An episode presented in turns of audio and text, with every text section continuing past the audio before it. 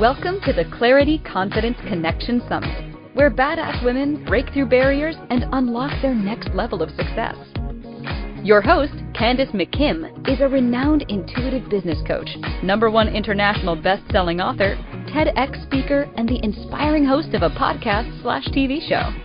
With her vibrant approach, Candace empowers women to align with their true purpose, elevate their spiritually led businesses, and attract wealth through proven methods. Her teachings foster profound transformation and impactful growth.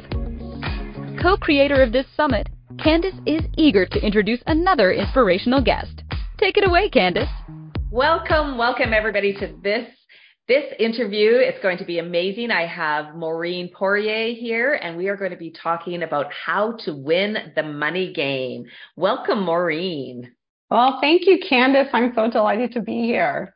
All so, right, let me introduce you properly. Maureen Poirier is a single mother of three children. She was in the educational environment for 25 years as a principal educator and opened two schools, serving over 4,000 4, children in her career. She has been on a personal financial journey for 14 years and seven years as her profession. Today, her devotion is making a difference in her clients' future through financial literacy and peace of mind. Okay, I am excited to dive into this topic. So, Maureen, I know I just read your bio, but tell us a little bit about your journey and how you you became the expert in this area.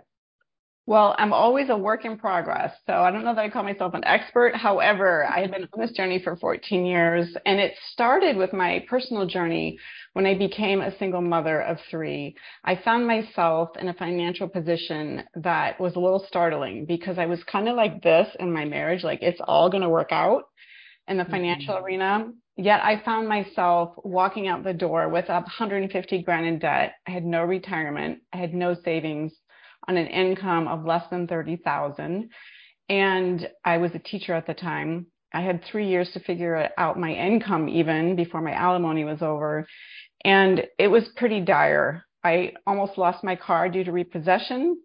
Wow. I was raiding my friends' pantries to put food on my children's table. I was scrounging between paychecks because 30,000 doesn't go far when you're you know, a family of four. No. Um, I ended up going through bankruptcy because I couldn't get I couldn't pay my bills. There's no way I could address my debt.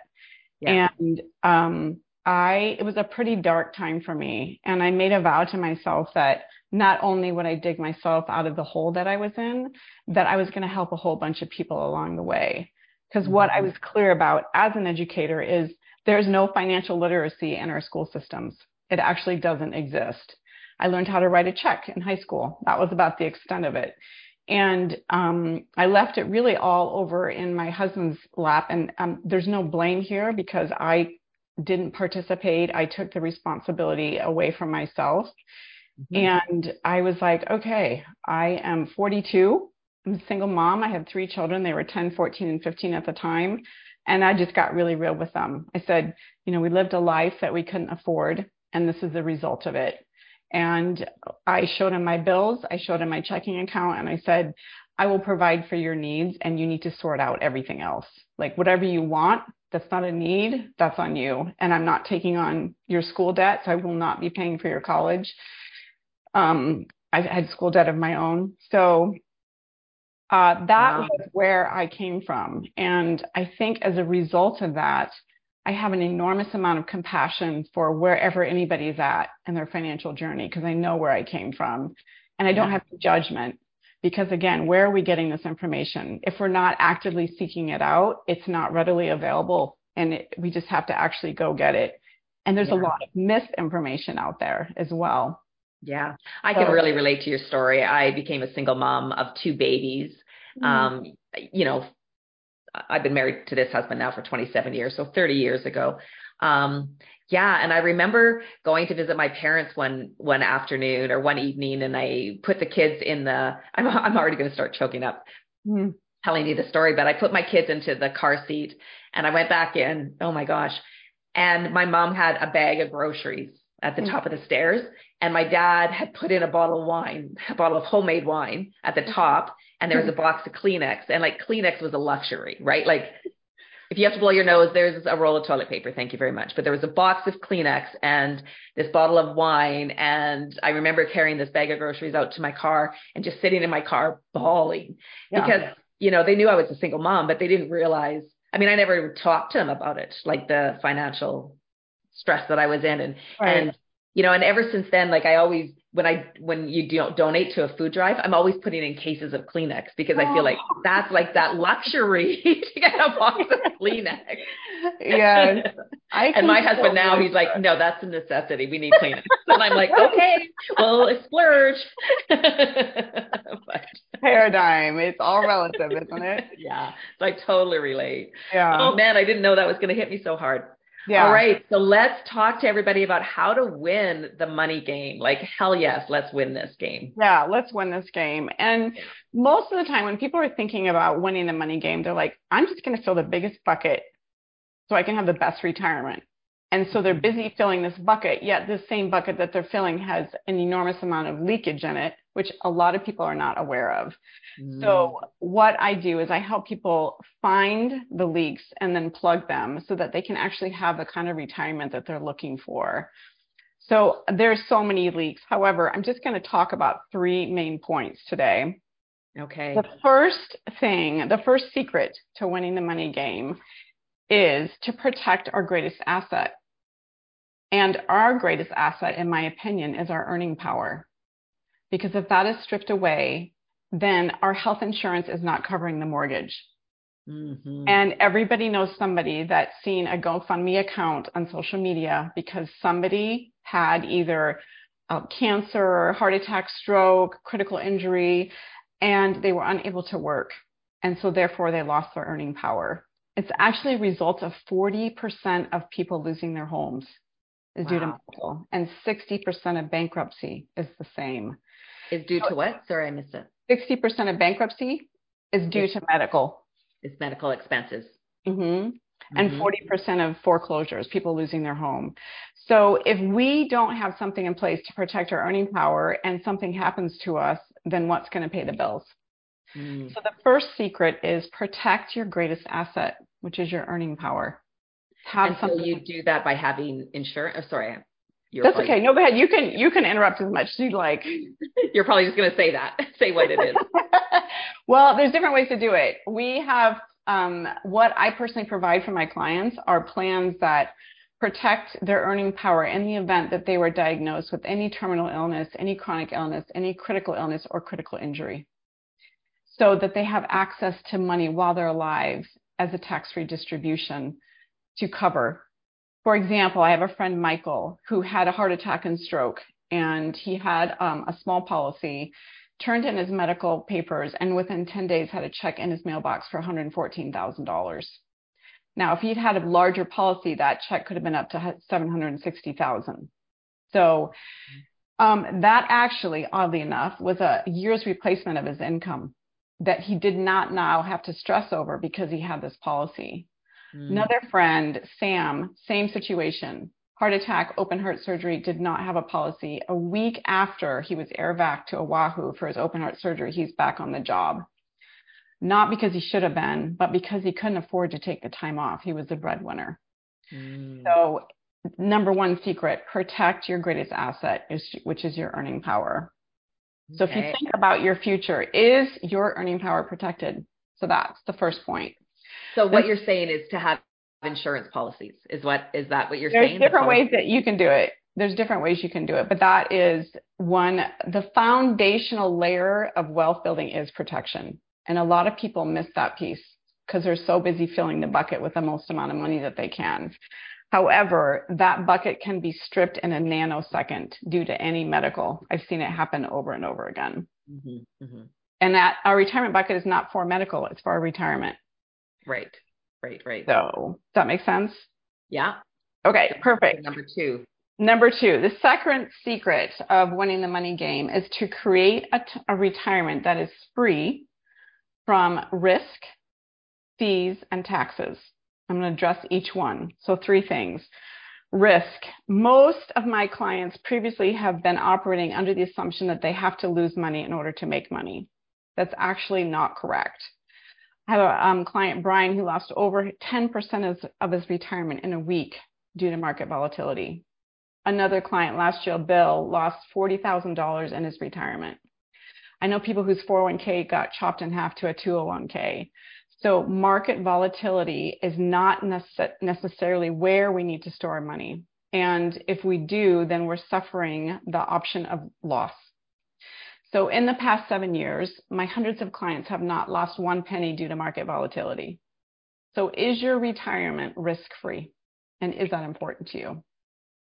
The next one is fees.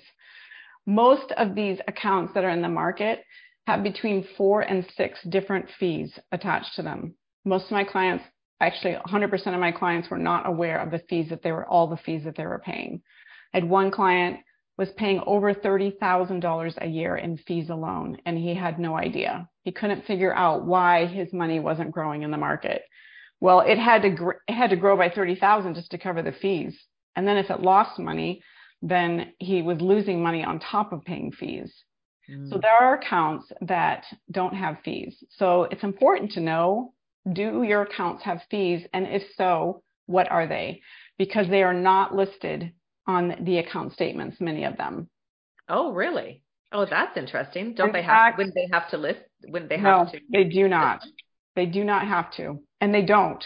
Which is why oh, I but couldn't it wouldn't there be a discrepancy? Like this is you know this is what you have and this is what you're you've earned from your investments and then this is the balance and there's a discre- wouldn't there be a discrepancy there? Well it's uh, there is there is a discrepancy. However if you look closely at the statements they do not list the fee structure. If oh, they do structure. if they do it's maybe one or two but they're typically four to six that i've found per account. Okay so they just say okay. fees and then the amount. Well they don't disclose the amount of the fees is what i'm saying at all? Sometimes they do, but not all of them. Not all of them. Oh, okay. Not on the statements, they don't. Okay. Okay, so that's the second thing. And then the third thing is taxes. Mm-hmm. A lot of people do not account for taxes. Most people are under the assumption that it's a great idea to set up pre tax accounts so they're not paying taxes now. Mm-hmm. However, what that means is they're deferring the taxes to when they pay it at the time of retirement. Now we have no control over what our tax rate is. Mm-hmm. And David McKnight, who previously worked for the government, wrote a book called Power of Zero. And he's now touring the country, has been for years, talking about his his um, he is saying that taxes will at minimum double. That's his projection. Okay. Now, if we're paying 30% taxes and that doubles to 60%, that will impact our retirement. Yeah. So if we are putting all of our money in the pre-tax bucket, we are at the discretion of the government to what our retirement will look like. Right. So the question here is how much of your retirement would you like to have tax free? Because there is a way to set it up that way. So So how do you set it up that way? You set it up in an environment where your money grows tax free. And we have accounts where our money grows tax free and it grows with compound interest, not simple. And it grows without risk, so we're never losing when the market does. Each one of those things makes an enormous difference of what it looks like at the end of the day. So would it be even wiser not to even put your money into those types of investments, but maybe putting your money into buying property or investing it other places? You could. There's a lots of different ways to grow your money the if you grow your money and I'm not a realtor, so I'm not giving advice here on real estate. However, um, my personal experience was when I sold my house, uh, I did it within five years, so I wasn't paying capital gains tax. Mm-hmm. And so there's ways to do it so that um, there are ways to do it where you you can grow your money that way in the in the real estate market. Again, I'm not giving advice there because that's not my expertise. Um, however, what I was personally interested in was finding a vehicle where I was never going to lose money because my 401k did. I didn't want to um, pay fees on my accounts. I didn't want, I wanted my money to grow with compound interest and I wanted it to grow tax free. So I pay taxes on the money before it goes in my account and then it grows tax free. Mm-hmm. Set up correctly. So, is your retirement set up free from taxes, fees, and what was the third one? Risk. Right. That's the second point. Okay. Now, if you plug in $100,000 in an account that has risk, fees, and taxes, and one that doesn't, and let it sit for 10 years, it's going to, like I said, it's going to be a very different picture. Mm-hmm. Okay. okay. So what's your third point? Yeah, totally makes sense. What's your third tip? My third point is um, the third secret to winning the money game is to create residual income, lifetime income, and generational wealth. Again, not people's typical focus when they're thinking about their own retirement necessarily. However, 95% of people upon retirement have a concern that they're going to run out of money. Mm-hmm. That's a huge chunk. So I'm currently working with a client right now. She has several million dollars in asset. However, when we took a look, I said, okay, given your current spending, how long is that going to last you? And what's your what is your strategy then when the money runs out? Because it will, given what you're doing. Mm-hmm. And is lifetime income important to you? And at first she said no. And then when we talked about it, she's like, you know what? Actually, it is because I don't want to have to worry you know, I'm probably going to live longer than 10 years. So there are ways to set up your accounts to where you have a stream of lifetime income that will last you as long as you live. Mm-hmm. That is a big concern that people have. A next one is residual. I have a friend, Lisa, uh, lives in Arizona, and she currently is in a business um, that she has created residual income. So basically, she has time freedom. She's getting paid when she's not working.